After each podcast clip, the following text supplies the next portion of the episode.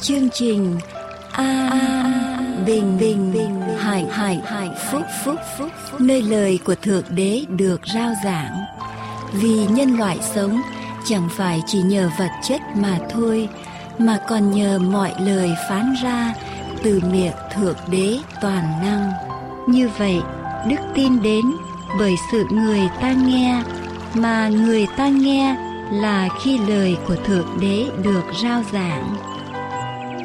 Mọi liên lạc xin quý vị vui lòng gửi về mạng toàn cầu tại địa chỉ anbinhhạnhphúc.com anbinhhạnhphúc.com hoặc điện thoại miễn phí số 1 888 901 4747. Kính chào quý vị thính giả thân mến.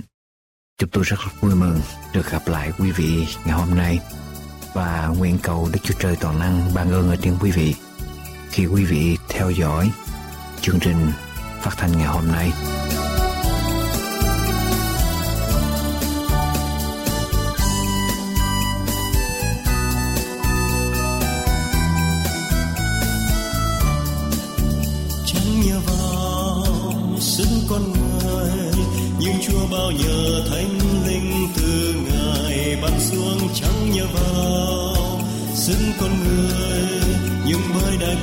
Thánh linh vua trời.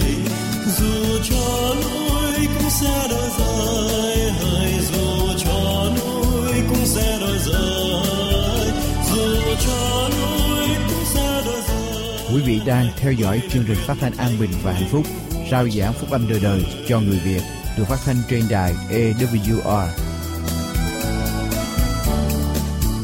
quyết không nhờ sức con người nhưng sẽ luôn nhờ thánh linh từ trời ban xuống, quyết không nhờ sức con người nhưng sẽ luôn nhờ thánh linh vua trời. Dù gian khó sẽ không bao giờ dù gian khó sẽ không bao giờ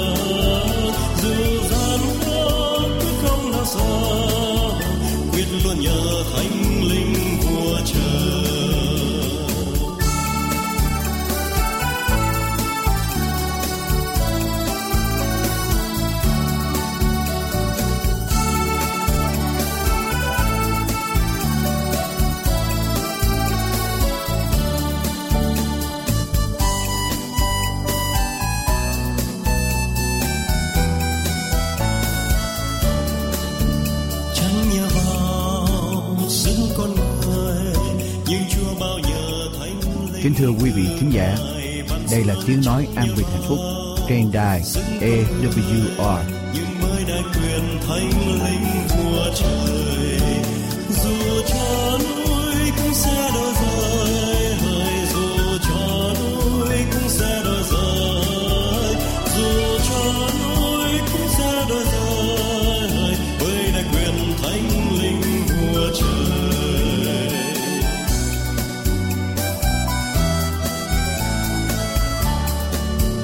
Quên không nhớ, sức con người.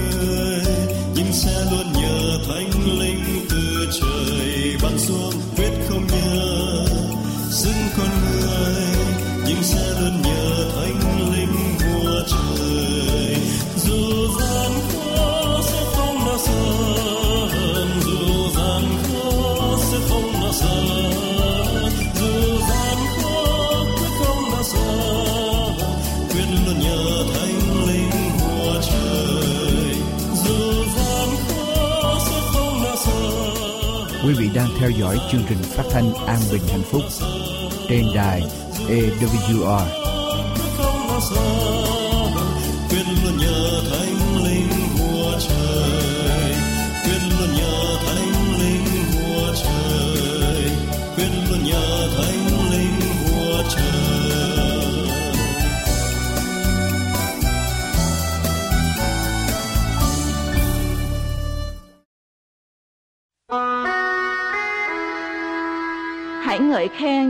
Giê-hô-va, cầu khẩn danh của Ngài, khá truyền ra giữa các dân những công việc Ngài.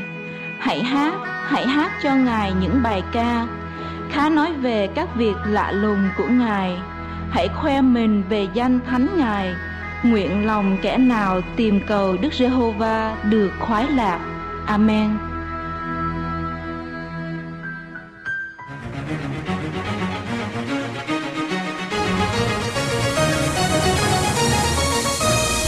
Và sau đây, chúng tôi kính mời quý vị theo dõi mục Sức khỏe và y tế cộng đồng.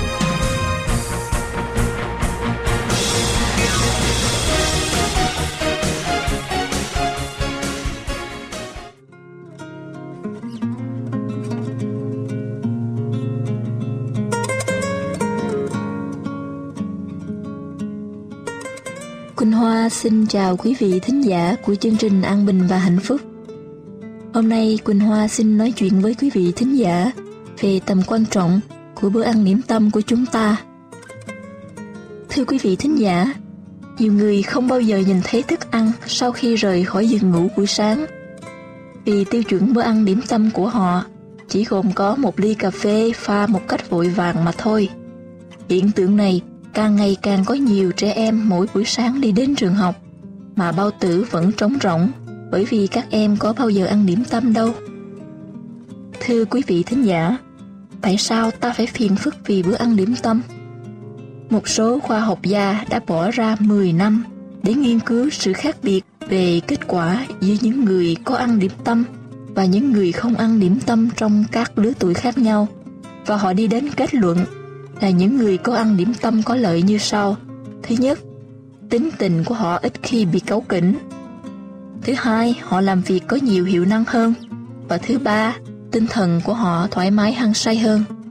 Những cuộc nghiên cứu gần đây đã cho biết rằng bữa ăn sáng có đầy đủ chất sinh tố sẽ giảm thiểu được những chứng bệnh kinh niên, tăng tuổi thọ, vân vân và làm cho sức khỏe của chúng ta dồi dào hơn, chúng ta ít bị đau vặt hơn.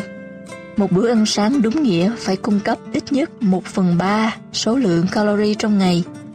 Hãy bắt đầu một ngày của bạn với bữa ăn điểm tâm gồm có cốm hay bánh mì lam bằng hột nguyên hạt và hai quả trái cây thật tươi.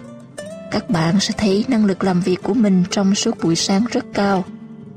Có điều gì không đúng khi chỉ uống nước trái cây và ăn một cái bánh ngọt cho bữa điểm tâm?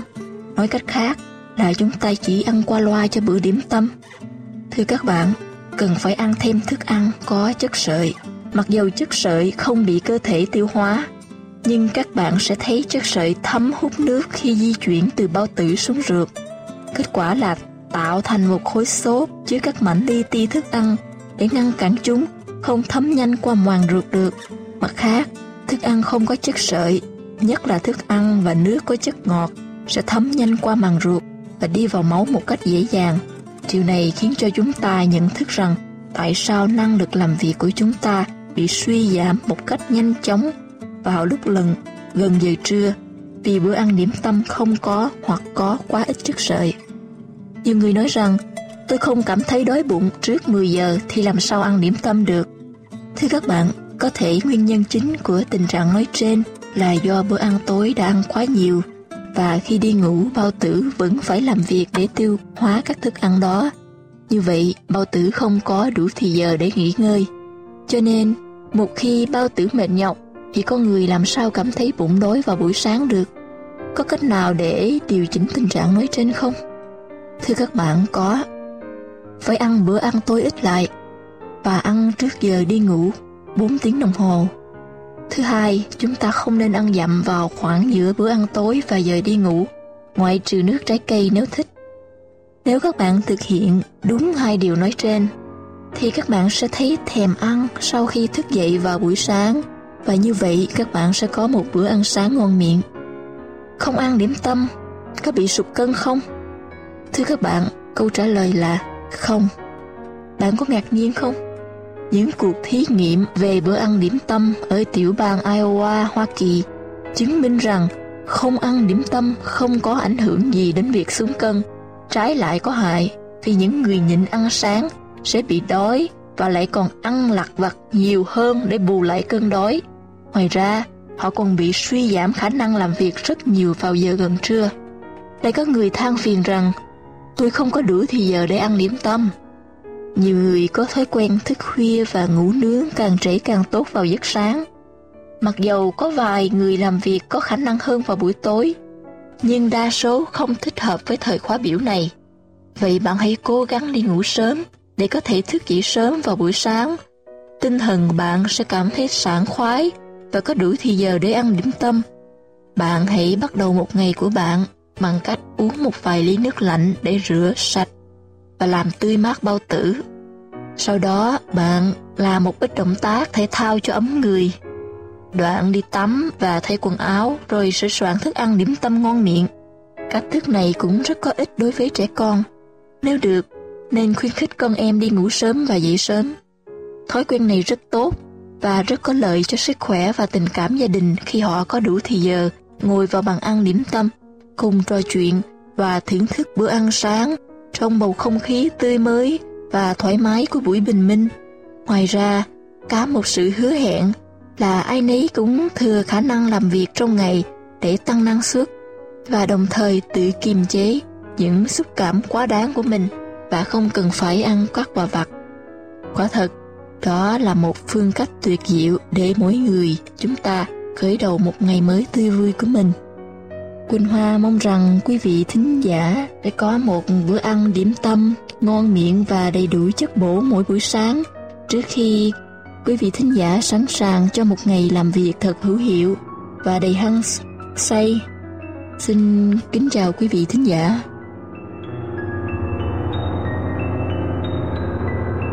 Quý vị đang lắng nghe phúc âm đời đời qua chương trình An Bình Hạnh Phúc trên đài AWR.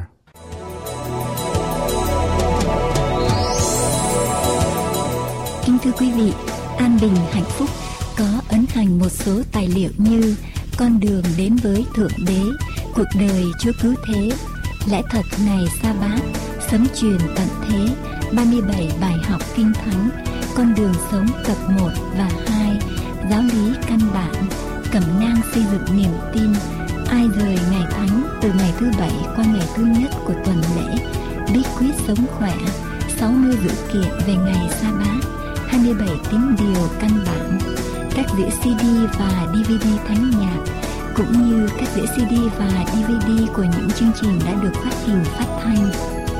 Những tài liệu này sẽ giúp quý vị trên con đường tìm hiểu về đấng tạo hóa cũng là đấng cứu thế. Xin vui lòng liên lạc với An Bình Hạnh Phúc để được nhận những tài liệu này qua số điện thoại 1888 901 4747 1888 901 4747 hay qua địa chỉ mạng an bình hạnh phúc com, an bình hạnh phúc com địa chỉ bưu tín PO Box 6130 Santa Ana, California 92706 PO Box 6130 Santa Ana, California 92706. Xin chân thành cảm tạ quý vị và kính mời quý vị tiếp tục theo dõi chương trình An Bình Hạnh Phúc hôm nay.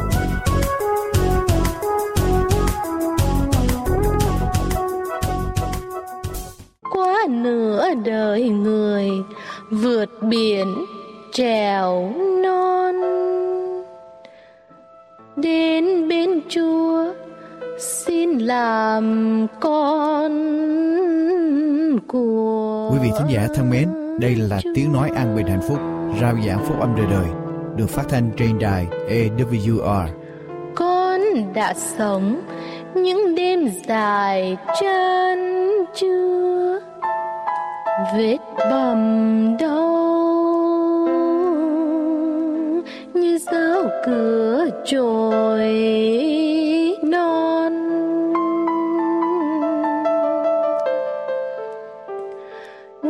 đời sống con trong cảnh héo mòn. Bởi chúng vắng tình yêu thiên phụ.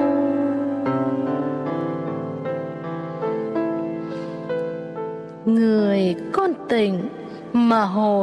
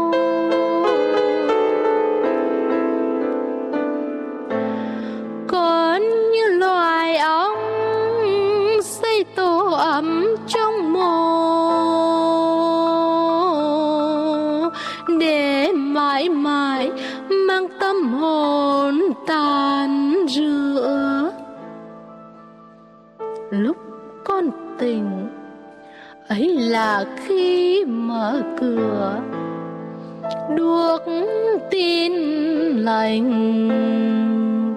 Soi sáng một niềm tin.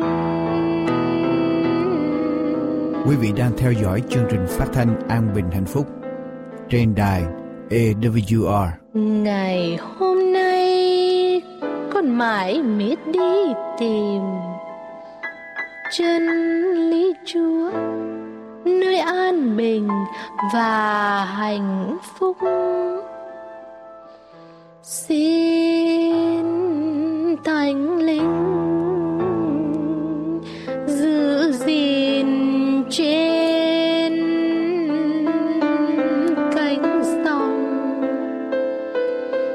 để lời ngài tắm mặt cõi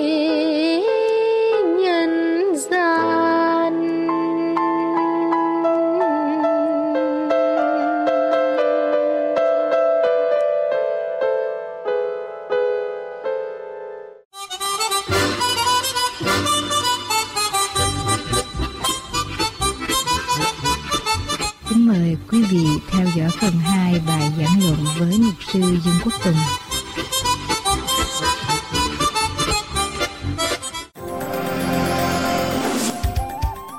Thưa quý vị, đề tài hôm nay gửi đến quý vị là Kinh Thánh và thức ăn. Kinh Thánh và thức ăn sạch và không sạch. Đây là điều mà các nhà nghiên cứu cho biết như thế này. Bất cứ khi nào Kinh Thánh nói về một vấn đề gì có liên quan đến khoa học, loài người từ từ khám phá ra những bằng cớ liên quan đến vấn đề đó. Kinh Thánh nói cách đây mấy ngàn năm, từ từ từ từ con người mới khám phá ra những cái bằng chứng khoa học. Kinh Thánh không giải thích lý do tại sao Chúa phán với chúng ta những điều như vậy. Nhưng từ từ con người chứng minh rằng điều Chúa phán là đúng, là có lý. Lê Vi Ký đoạn 11 câu 13 đến câu thứ 19. Đọc với tôi thưa quý vị. Lê Vi Ký đoạn 11 câu 13 đến câu thứ 19. Những loại ở trên đất liền, Chúa nói chúng ta là nó nhơi lại, nó có móng rễ ra thì chúng ta mới mới ăn. Những loại dưới biển có vi, có vây và có vảy thì chúng ta mới ăn. Những loại ở trên không, bây giờ loại chim, câu số 13 đến câu số 19. Trong các loài chim, những giống các ngươi phải cầm bàn gớm ghiếc không nên ăn là chim ưng, chim ngạc, ó biển, chim lão ưng và con diều. Tùy theo loại chúng nó, các thứ quạ, chim đà điểu, chim ụt, chim thủy kê, chim bò cát và những loại giống như chúng nó, chim mèo, chim thằng cọc và con cò quắm, con hạt, chim thằng bè, con còng cọc, con cò, con diệt và các loại giống như nó, con cò, con diệt và các loại giống như nó là con gì? Con vịt. Ok, giống như con cò, con diệt. Chim rẽ quạt và con dơi, đây là những con mà bay ở trên không mà chúng ta không được, không được ăn. Tại sao? Tại sao Chúa cấm những con này? Con nào đem quay lên cũng ngon hết mà thưa quý vị. Làm barbecue cũng ngon hết. Đây là những con cũng giống như những con ở dưới nước. Chúng thuộc về hệ thống kiểm soát dân số và chúng thuộc hệ thống thanh lọc, lau sạch, dọn sạch thiên nhiên. Chúng săn mồi, chúng ăn thịt. Đây là những con như con ken ken, voucher hay là seagull. Đây là những con gọi là để kiểm soát dân số của loài chim. Vì chúng ăn thịt và huyết của con mồi nên cơ thể của chúng đầy những bệnh bệnh truyền nhiễm có chứa nhiều chất độc mà Chúa không muốn chúng ta ăn tới. Chúa có lý do hết ăn hết những con đó là lấy cái gì để lau dọn cho thiên nhiên mà không có lau dọn cho thiên nhiên thì bệnh tật nó lan tràn trong thiên nhiên chuyện gì xảy ra cho con người nó sẽ lan tràn đến con người, phải không, thưa quý vị? Chúa có cái chương trình của Chúa. Chúa tạo ra những con không sạch. Tại vì nó ăn đồ dơ đã ăn những cái chất cặn bã, những xác chết để nó dọn sạch thiên nhiên. Chúng ta không sử dụng con trùng. Đoạn 11 câu số 20 con trùng insect đoạn 11 câu số 20 đến câu số 25 hễ con trùng nào hay bay, đi bốn cẳng thì các ngươi hãy lấy làm gớm ghiếc nhưng ở trong loại côn trùng nào hai bay và đi bốn cẳng, các ngươi được ăn, con nào có cẳng đặng nhảy trên đất. Là con cào cào tùy theo loại, con ve tùy theo loại nó, châu chấu tùy theo loại nó, con dế tùy theo loại nó. Các loài côn trùng khác hai bay và có bốn cẳng thì các ngươi phải lấy làm gớm ghiếc.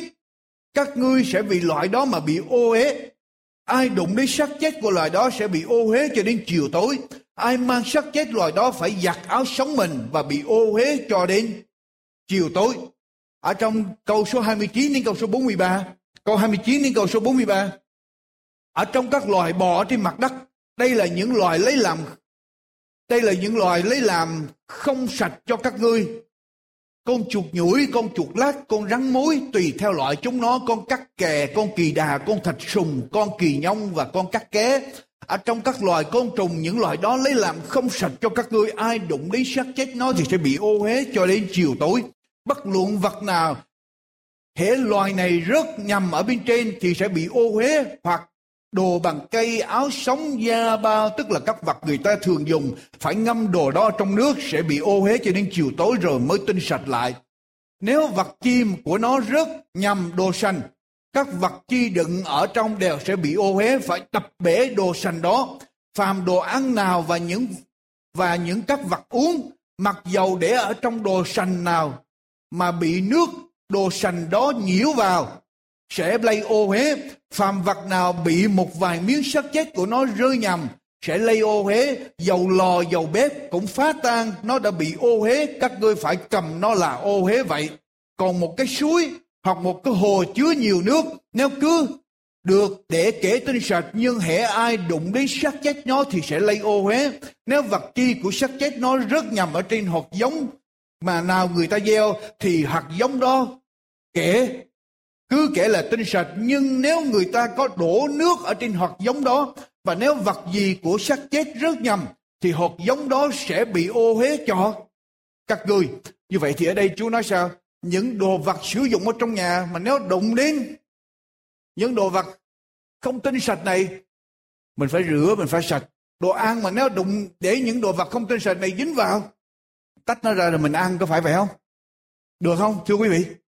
Được không? Tôi tách ra, tôi chỉ gấp mấy con tôm, tôi bỏ vào bên, tôi ăn những đồ ăn khác. Có được không, thưa quý vị? Tại vì nó đã dính vào ở bên trong những đồ ăn kia rồi, không được. Chúa nói, đồ cũng trở nên sử dụng cũng trở nên bị ô bị ô huế côn trùng, bò sát, reptile. Chỉ có côn trùng, insect, chỉ có bốn loại mà chúng ta được ăn là cào cào, ve, châu chấu và dế. Mà mình thì mình không ăn. Thì cho nên côn trùng không cần phải nói tới nhiều. Rắn, loại bò sát mình cũng không cần phải nói tới, tại vì những loại đó mình không được đụng đến. Có những người nói với tôi rằng như vậy tôi lỡ ở trong rừng. Tôi bị chết đói, tôi bị thiếu đồ ăn. Rồi bây giờ tôi phải làm sao? Tôi nói với quý vị điều này nếu quý vị sống theo lời của Chúa, tới giây phút đó Chúa sẽ cung cấp cho quý vị. Có phải vậy không? Chúa sẽ cung cấp cho chúng ta. Nếu chúng ta quyết tâm sống theo lời của Chúa, Chúa sẽ cung cấp cho chúng ta. Bất cứ hoàn cảnh nào. Bác sĩ David Match là một cuộc thí nghiệm. Đây là cuộc thí nghiệm cổ điển. Một cuộc thí nghiệm về giá trị dược lý của Lê Vi Ký đoạn 11 và Phục truyền đoạn 14 bởi bác sĩ y khoa David Match ở tại John Hopkins University School of Medicine cho biết như sau. Ông dùng nước rút ra từ 54 loại cá khác nhau. Những loại cá này, những loại cá sạch hay là có vảy hay là không có vảy. Rồi sau khi ông lấy những nước rút này ra, ông tưới cây. Và đây là kết quả bác sĩ Max cho biết. Tất cả nước ép ra từ những loại cá không sạch, không có vảy, không có vi, đều làm hại cho cây cối hết đều làm hại cho cây cối hết. Bác sĩ Rex Russo cho biết, những loại vật không được ăn là để dọn dẹp rác rến ở trong thiên nhiên. Cho nên, Chúng ta không ăn người, có những người nuôi catfish. Để nó ăn tắc dơ, rồi con người phóng uế ra nó ăn luôn. Rồi con người bắt catfish lên ăn lại. Theo cái luật tuần hoàn đó, họ nghĩ rằng như vậy sẽ đỡ tốn kém. Nhưng có biết đâu, biết bao nhiêu bệnh ở trong cơ thể, phải không? Catfish tức là cá gì? Cá bông lao, phải không? Bây giờ quý vị về cái ăn ngon nữa không? Tôi nghĩ là quý vị không ai ăn hết, chứ đâu có ai ăn đâu, phải không? Thưa quý vị. Với tình hình của thế giới ngày hôm nay, tôi thưa với quý vị, kinh thánh cho chúng ta ăn những loại thịt sạch, nhưng mà với điều kiện, những loại thịt đó phải được nuôi, gọi là organic, tức là nuôi thiên nhiên. Còn nếu không, ngày hôm nay người ta cho quá nhiều thuốc hóa chất và những con bò ngày hôm nay không còn ăn cỏ nữa mà bò ngày hôm nay ăn thịt luôn.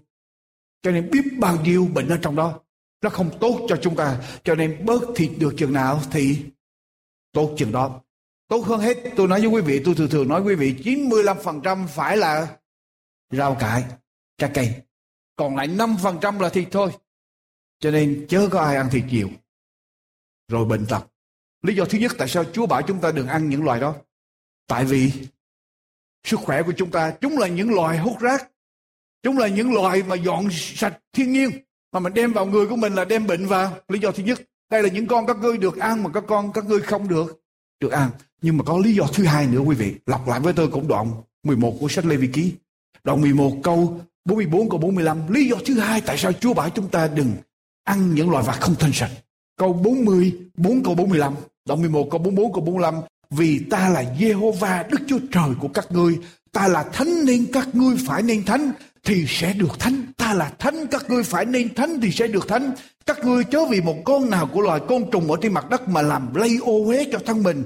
Vì ta là Jehovah Đức Chúa Trời đấng đã đem các ngươi ra khỏi xứ Egypto đặng làm Đức Chúa Trời của các ngươi. Các ngươi phải nên thánh vì ta là thánh. Lý do thứ hai mà Chúa dặn chúng ta, Chúa muốn chúng ta không ăn những loại vật không thanh sạch tại vì sao Chúa là thánh, sự thông công giữa chúng ta với lại với Chúa Chúa là thánh.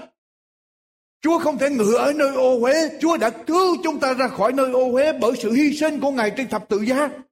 Chúa chết để lau sạch tội của chúng ta. Chúng ta là đền thờ của Chúa. Chúng ta thuộc về Chúa và Chúa muốn thông công với chúng ta. Quý vị thử đem, cứ đem rác vào hồi khi Chúa đã lau sạch rồi mà chúng ta cứ tiếp tục đem rác vào người. Chuyện gì xảy ra sự, giữa sự thông công của chúng ta với Chúa, thưa quý vị? Làm sao Chúa có thể sống được ở trong cái nơi ô uế, nơi rác rến, nơi mà Chúa nói rằng đừng đừng ăn mà chúng ta cứ tiếp tục ăn vào Chúa đã gói chúng ta trong sự thánh khiết của Chúa để chúng ta thông công với Chúa. Con người của chúng ta, thân thể của chúng ta là đền thờ của Đức Chúa. Đức Chúa Trời, Chúa ngự trị, Chúa thông công với chúng ta. Vì Chúa đã làm chúng ta nên thánh nên chúng ta phải tiếp tục sống ở trong sự thánh đó để chúng ta tiếp tục thông công với lại Đức Chúa Trời. Có những người nói rằng cái này là cửu ước. Này là cửu ước. Tôi nói với quý vị ở trong Kinh Thánh không có cửu ước tăng ước. Kinh Thánh cả Kinh Thánh là lời của Đức Chúa Trời. Chứ không phải cửu ước hay tăng ước. Ở trong tăng ước cũng nói tới nữa quý vị làm với tôi trong sách phía rơ thứ nhất, đoạn 1. Phía rơ thứ nhất, đoạn 1 trang 291. Phía rơ thứ nhất, đoạn 1 câu 15 đến câu số 18. Phía rơ thứ nhất, đoạn 1 câu 15 đến câu số 18. Thưa quý vị. Câu 15 đến câu số 18 trang 291. Nhưng như đấng gọi anh em là thánh, thì anh em cũng phải nên thánh ở trong mọi cách ăn ở của mình. Bởi có chép rằng hãy nên thánh vì ta là thánh.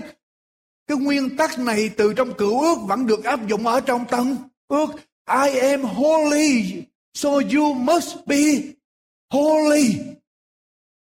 Tất cả chúng ta đều là dân sự của Chúa là thánh với Chúa và trong kinh thánh tân ước đó là trong mọi cách ăn ở của chúng ta phải giữ cho mình được nên được nên thánh ở trong sách Cô Rinh Tô thứ hai đoạn 6 Cô Rinh Tô thứ hai đoạn đoạn 6 câu số 16 trở đi, cho đến đoạn 7 câu 1 trang 222 trang 222 đoạn 6 câu số 16 trở đi có thể nào hiệp đền thờ của Đức Chúa Trời lại với hình tượng tà thần vì chúng ta là đền thờ của Đức Chúa Trời hằng sống như Đức Chúa Trời đã phán rằng, ta sẽ ở và đi lại giữa họ.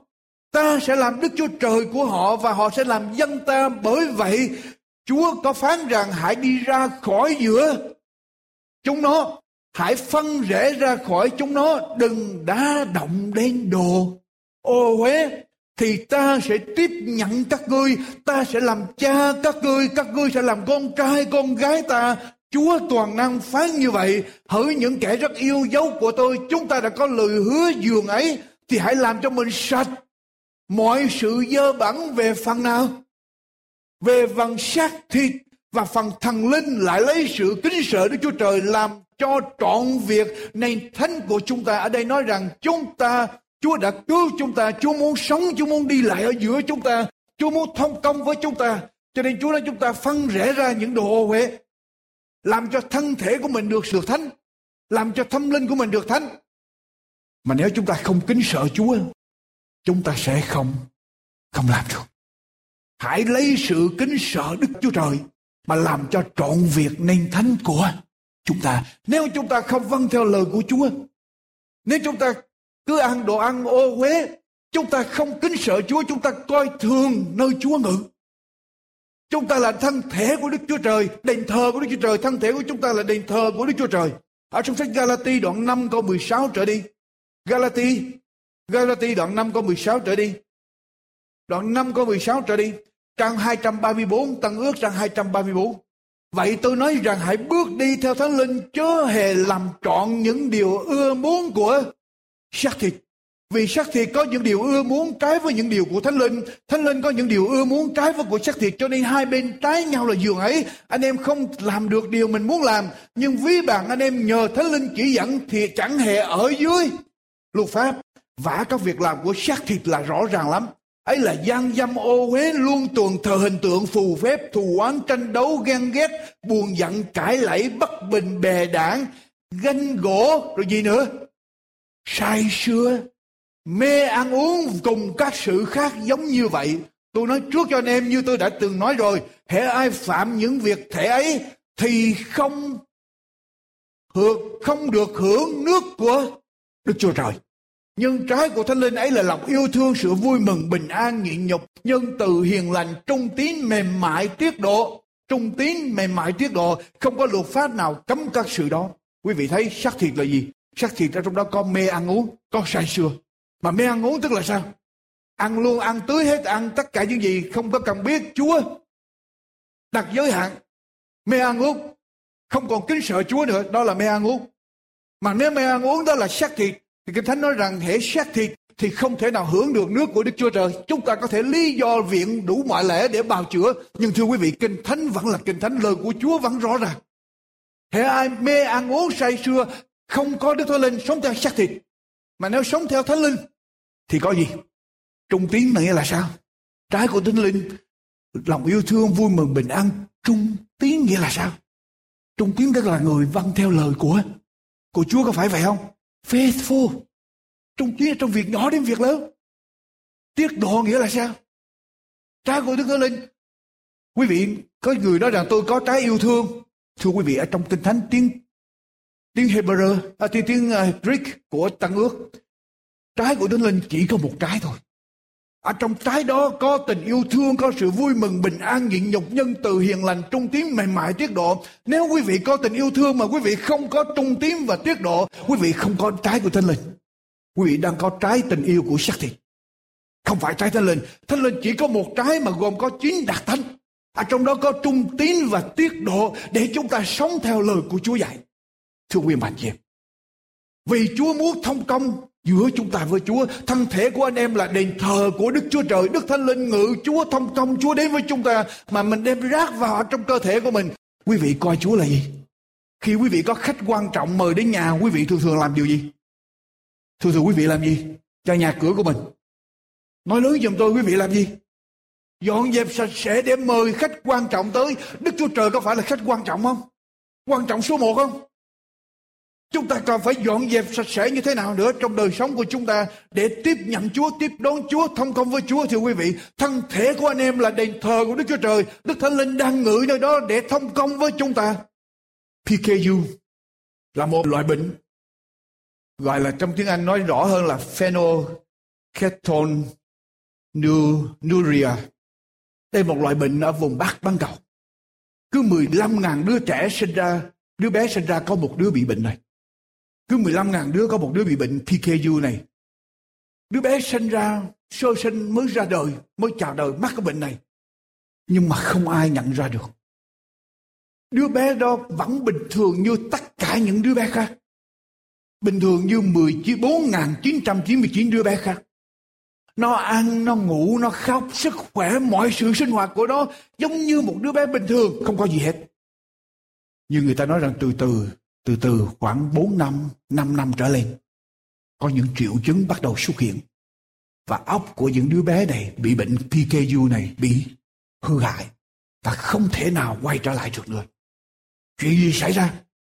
Y học cho biết rằng ở trong cơ thể của những đứa bé mắc chứng bệnh này có một chất amino acid phenolalanin kết tụ lại cái số lượng quá cao ở trong cơ thể chúng.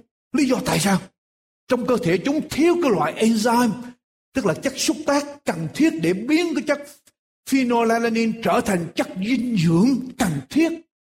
Chúng không biết được cho nên những cái chất này cứ tích tụ lại năm ba bốn năm năm tích tụ lên trong cơ thể của chúng bắt đầu ăn vào trong óc và làm cho óc bị hư retard và nó không có thể gọi là irreversible, không có đi ngược trở lại, không chữa được. Cách đây khoảng 35 năm, nhà hóa học Guthrie tìm ra được cái cách thử máu hầu để khám phá ra cái bệnh PKU này. Và khi đứa bé mới sinh ra, người ta sẽ khám nghiệm, thử máu, người ta biết được thiếu cái chất đó. Thế là người ta phải có một cái chế độ ăn uống được áp dụng triệt để cho đứa bé đó ở trong cái chế độ ăn uống đó nó sẽ giúp để cái chất uh, nó không tích tụ lại trong cơ thể của những đứa bé này và nếu ăn uống dinh dưỡng theo đúng như cái chế độ ăn uống mà bác sĩ đưa ra thì óc sẽ không bị hư hại và dưới đứa, đứa bé này sẽ được phát triển bình thường đây là một chế độ ẩm thực rất là bất tiện không ngon miệng một chút nào và tốn kém inconvenient, unappetizing and expensive nhưng rất hiệu quả. Bây giờ chúng ta tưởng tượng có một bà mẹ có đứa con bị PKU. Người ta khám phá ra. Bà mẹ không biết gì về hóa học, không biết gì nguyên tử, phân tử, atom, molecules, không biết gì về chất đạm protein. Bà mẹ không biết gì về amino acids. Bà mẹ không biết PKU là gì hết. Bác sĩ điều dưỡng các nhà dinh dưỡng học tới nói với bà mẹ đây là cái bệnh con bà sẽ bị con bà cần phải ăn cái chế độ ẩm thực này bà mẹ nhìn con mình thấy con mình bình thường ăn uống bình thường sinh hoạt bình thường khỏe mạnh thích ăn thích uống như những đứa trẻ khác nhưng mà các nhà chuyên môn nói rằng nếu bà không nghe nó sẽ hại cho con bà trong tương lai 5 năm nữa sẽ có hại bà mẹ từ chối không muốn nghe Bà mẹ chẳng biết gì hết, chẳng tin gì về khoa học hết. Về khoa học. Bà mẹ nói rằng tôi thấy con tôi bình thường, ăn uống bình thường, đùa chơi vui vẻ. Tại sao lại phải đi theo một chế độ ẩm thực bất tiện, tốn kém, không ngon miệng như vậy? Tại sao không cho con tôi sống bình thường? Muốn ăn gì cũng được hết. Tôi không biết phân tử, tôi không biết nguyên tử, tôi chẳng biết gì về PKU hết. Đâu có ai chứng minh được. Cho đến ngày hôm nay, cái ngành khoa học, thật sự là khoa học là chemistry hay là khoa học người ta cũng chưa có ai thấy được cái, nguyên tử như thế nào cái electron như thế nào âm điện tử như thế nào tất cả chỉ là những mô hình người ta giải thích thôi phải không thưa quý vị? Đâu có ai thấy đâu. Bà mẹ nói rằng tôi không thấy tôi không tin tôi thấy con tôi bình thường. Tại sao phải cho con tôi có một cái chế độ ẩm thực bất tiện không có ngon như chúng vậy? Câu hỏi của tôi đối với quý vị. Câu hỏi của tôi cho quý vị. Nếu bà mẹ nói rằng bây giờ quý vị cho tôi thấy cái sự nguy hiểm ngay bây giờ, ngay giây phút này của con tôi, thì tôi sẽ nghe theo. Chỉ cho tôi thấy sự khác biệt giữa con tôi với những đứa bé khác, tôi sẽ nghe theo. Quý vị sẽ làm sao? Đứa con mới sinh ra, bác sĩ chuẩn bệnh biết rằng có bệnh đó, phải ăn uống theo chế độ chấm ẩm thực như vậy. Bà mẹ nói không, tôi không thấy cái gì nguy hiểm hết. Bây giờ phải chứng minh nó đang nguy hiểm đây nè. Chứng minh con tôi khác với những đứa bé khác ngay bây giờ thì tôi mới chấp nhận. Nhưng thưa quý vị, nhưng thưa quý vị, chuyện gì xảy ra trong 5 năm tới? Cho con của bà. Chuyện gì xảy ra cho sự liên hệ giữa bà với con của bà trong 5 năm tới? Thưa quý vị, Chúa, Đức Chúa Trời đấng tạo hóa toàn năng biết điều gì tốt nhất cho chúng ta. Biết điều gì ích lợi cho chúng ta.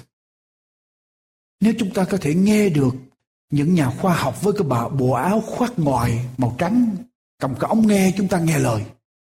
Đức Chúa Trời là vị thầy thuốc đại tài số một của vũ trụ. Là đấng tạo hóa. Nói quý vị không nghe được sao? Quý vị nghe những vị bác sĩ được mà quý vị không nghe được. Đức chúa trời lời của đức chúa trời sao? Thưa quý bạn chị em, ai có thể khôn hơn lời của đức chúa trời? Ai có thể khôn hơn đức chúa trời? Đức chúa trời biết điều gì tốt đẹp nhất cho chúng ta? Biết điều gì lâu bền nhất cho chúng ta với chúa? Và chúa đã để lại hết trong kinh thánh tại sao chúng ta không nghe theo phải không quý vị? Chúng ta không hiểu nhưng tôi tin rằng một ngày chúng ta sẽ hiểu. Nếu chúng ta không hiểu ở trên đất này chúng ta sẽ hiểu khi chúng ta lên thiên đàng của Chúa. Có phải vậy không? Thưa quý bà chị em.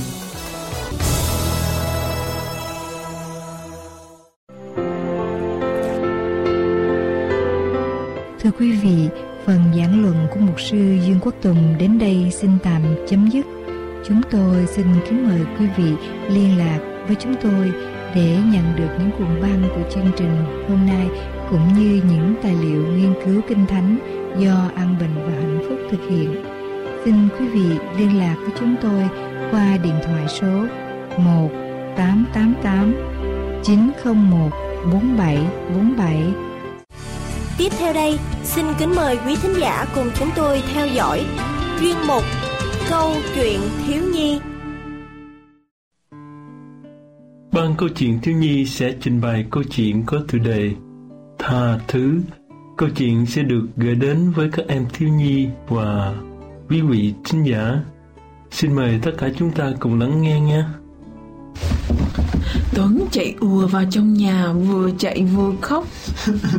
Tụi nó không muốn chơi với con nữa. Mẹ ngừng gọt vỏ khoai và ra ngoài ngồi kế Tuấn ở nhà trên. Ai, ai không muốn làm bạn với con hả Tuấn? Nước mắt ràng rụa Tuấn đáp. Dạ, bạn Nam với bạn Cúc đó mẹ. Nhưng tại sao Nam và Cúc không muốn làm bạn với con nữa? Dạ, tụi con lập ra một họp nhóm Nam và con làm nhóm trưởng. Tụi con không Tụi con có những số mật mã đặc biệt riêng cho tất cả. Con cũng đã ra những điều luật là nếu ai làm gì sai thì họ sẽ bị đánh dấu.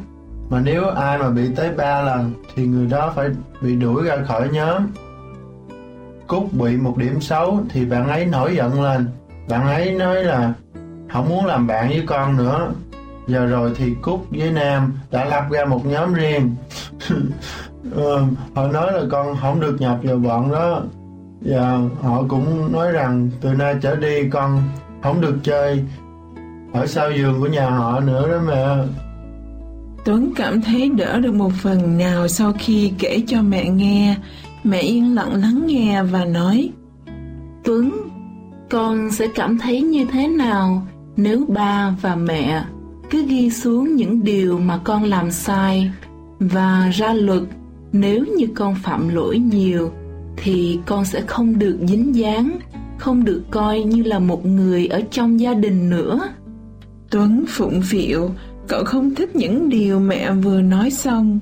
Tuấn biết rằng mỗi khi cậu ta làm gì sai, bà và mẹ luôn luôn nói chuyện về việc đó với Tuấn. Thỉnh thoảng, bà mẹ phạt Tuấn, nhưng ba mẹ vẫn ôm Tuấn và yêu thương Tuấn. Dạ, con không muốn bị như vậy đâu mà. Vậy con Chúa thì sao? Chúa có giống như vậy không? Chúa có đếm và ghi xuống những tội lỗi của mình không? Và nếu bị nhiều lỗi, quá Chúa có tha tội cho mình không? Và Chúa sẽ quyết định không cho chúng ta lên thiên đàng hay sao? Nhất định là không, chắc chắn là không rồi. Tuấn đã biết và học hỏi về Chúa và sự tha thứ của Chúa. Tuấn học được điều đó trong lớp học trường Sa Bát Cậu ta biết được trong Kinh Thánh có chép rằng khi Chúa tha thứ tội lỗi cho ai đó, Chúa quên đi những điều xấu đó. Trong Kinh Thánh, sách Thi Thiên đoạn 103 câu 12, Chúa cũng có chép rằng Chúa luyện bỏ những tội lỗi như vậy. Phương Đông xa cách phương Tây bao nhiêu thì Ngài đã đem sự vi phạm của chúng tôi khỏi xa chúng tôi bấy nhiêu. Vậy con nghĩ Chúa muốn con đối đãi với bạn bè con như thế nào hả Tuấn? Tuấn suy nghĩ về câu hỏi của mẹ. Hmm. Chúa muốn điều gì hả? Chúa có muốn mình đối xử với các bạn mình như Chúa đối với mình không? Mẹ mang kinh thánh ra và dở đọc trong sách Matthew đoạn 6 câu 12. Xin tha lỗi cho chúng tôi như chúng tôi cũng tha kẻ phạm tội nghịch cùng chúng tôi. Tuấn, con muốn Chúa tha tội cho con như thế nào? Dạ, cứ giống như Chúa, Chúa không kiểm soát hay đếm những tội lỗi của mình. Tuấn hiểu ý, mẹ muốn nói với Tuấn, Tuấn đã sai khi cậu ta đếm những việc sai do bạn mình làm ra và Tuấn biết mình không nên lập ra luật bị ra khỏi nhóm. mẹ nghĩ Cúc đã giận và tự ái khi bị loại ra khỏi nhóm. Bởi vậy cho nên bạn ấy không muốn làm bạn với con nữa. Nhưng mẹ nghĩ các con sẽ trở lại làm bạn với nhau. Ừ, con nghĩ con cần phải đi bỏ những luật lệ đó khỏi nhóm nha mẹ. Mẹ nghĩ điều đó là đúng đó con. Và mẹ đứng dậy trở vào bếp để chuẩn bị cho bữa cơm chiều. Tuấn bước ra ngoài để chơi. Tuấn rất mừng vì Chúa đã quên đi những tội lỗi của mình và không ghi xuống. Tuấn cũng muốn giống như Chúa vậy. Câu chuyện tha thứ đến đây là hết rồi. Xin thân ái chào tạm biệt quý vị và các em thiếu nhi. Chúng ta sẽ gặp lại nhau vào lần tới trong giờ câu chuyện thiếu nhi của chương trình phát thanh An Bình và Hạnh Phúc.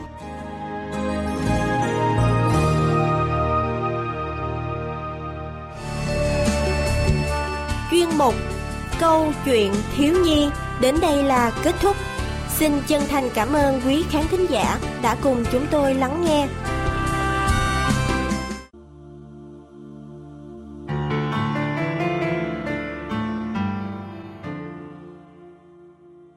Xin chào quý vị thính giả thân mến. Tôi xin đọc một câu kinh thánh ở trong kinh thánh phần Tăng ước, sách Giăng, đoạn 1, câu 1 và câu 14. Giăng đoạn 1 câu 1 và câu 14 lời của Thượng Đế Toàn Năng chép lại như sau. Ban đầu có ngôi lời, ngôi lời ở cùng Đức Chúa Trời và ngôi lời là Đức Chúa Trời. Ngôi lời đã trở nên xác thịt ở giữa chúng ta đầy ơn và lẽ thật.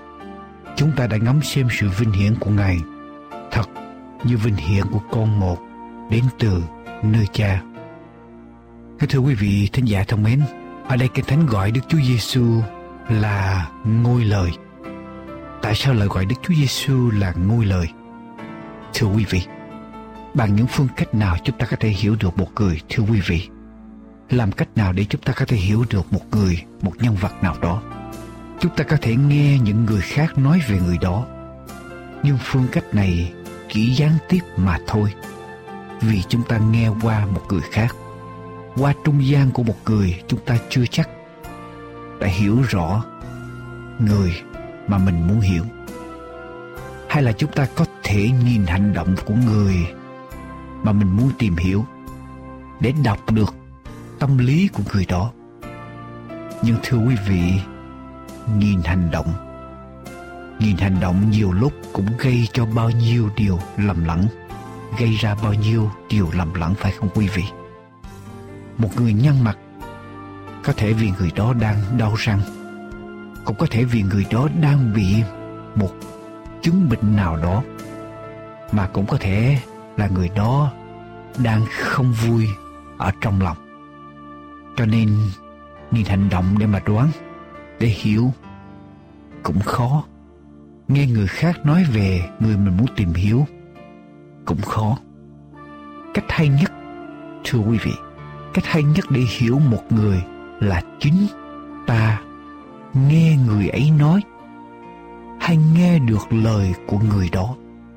Chính lỗ tai của chúng ta nghe được lời của người đó. Lời phát từ ý và ý phát xuất từ tâm.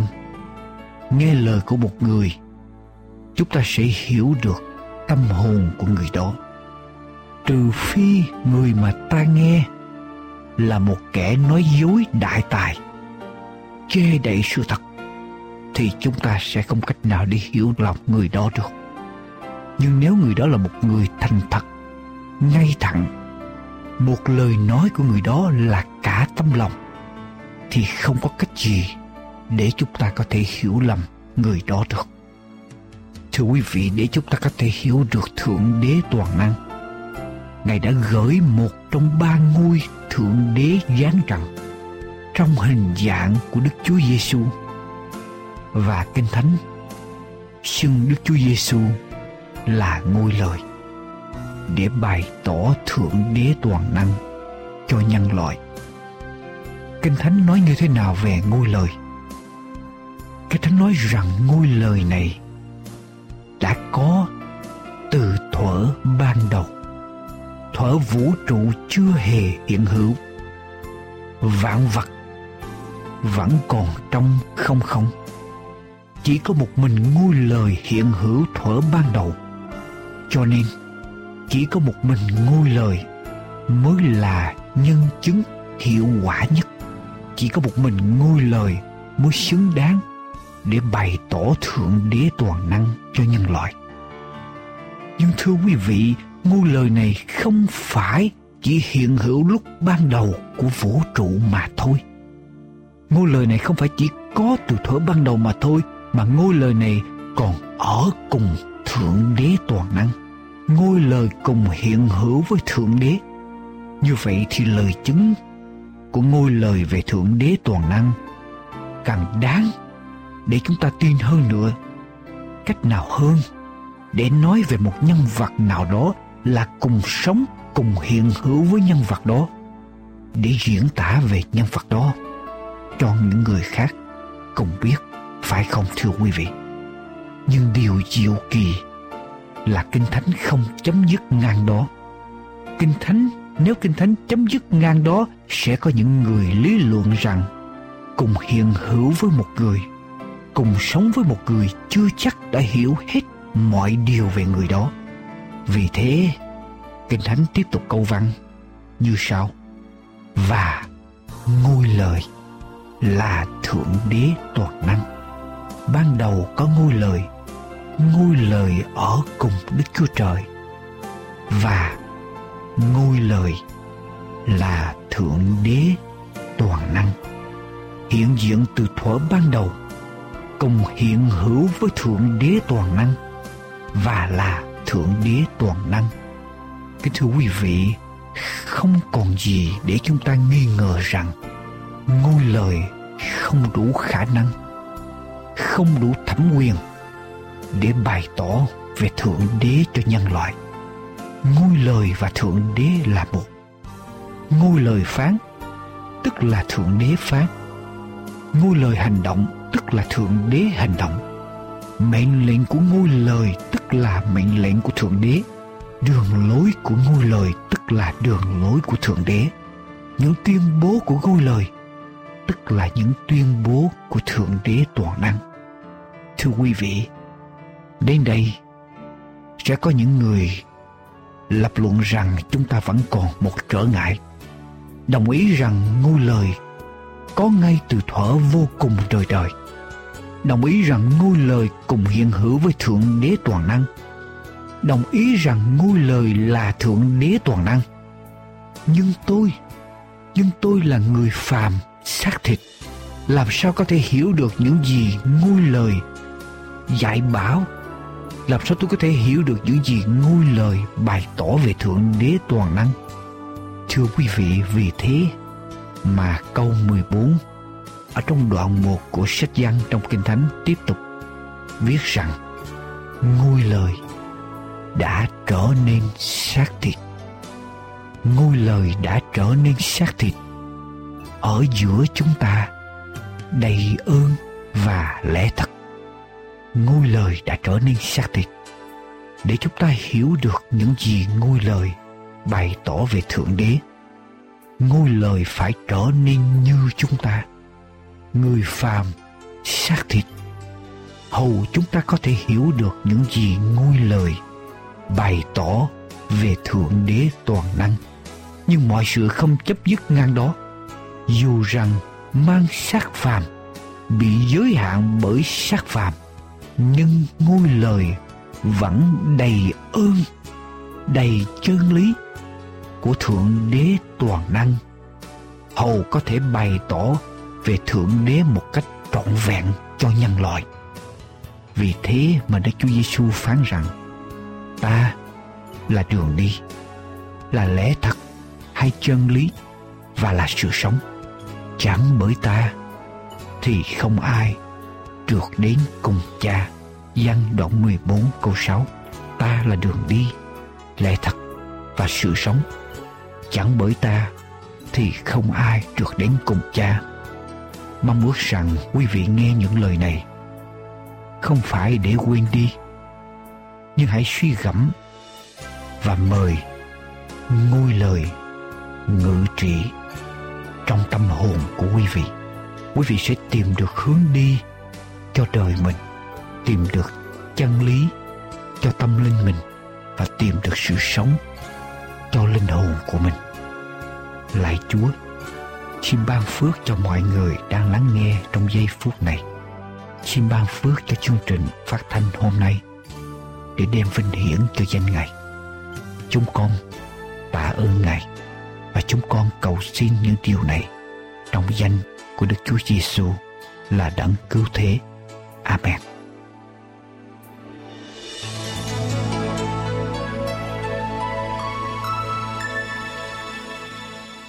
Ngày mỗi người trong chúng ta phải lao khổ với đời sống. Chúng tôi ước mong những giây phút ngắn ngủi vừa qua đã đem lại cho quý vị những ơn phước tràn đầy trong tâm hồn. Chân thành cảm tạ quý vị đã dành thời giờ để theo dõi chương trình hôm nay. Và chúng tôi ước mong nhận được những cánh thư, chia sẻ vui buồn trong cuộc sống của quý vị. Xin quý vị vui lòng liên lạc về An Bình và Hạnh Phúc, PO Box 6130, Santa Ana, California 92706. An Bình và Hạnh Phúc, PO Box 6130, Santa Ana, California 92706 hay quý vị có thể liên lạc với chúng tôi qua số điện thoại 1 888 901 4747 1 888 901 4747 Chúng tôi xin chân thành cảm tạ quý vị và hẹn quý vị vào chương trình lần tới.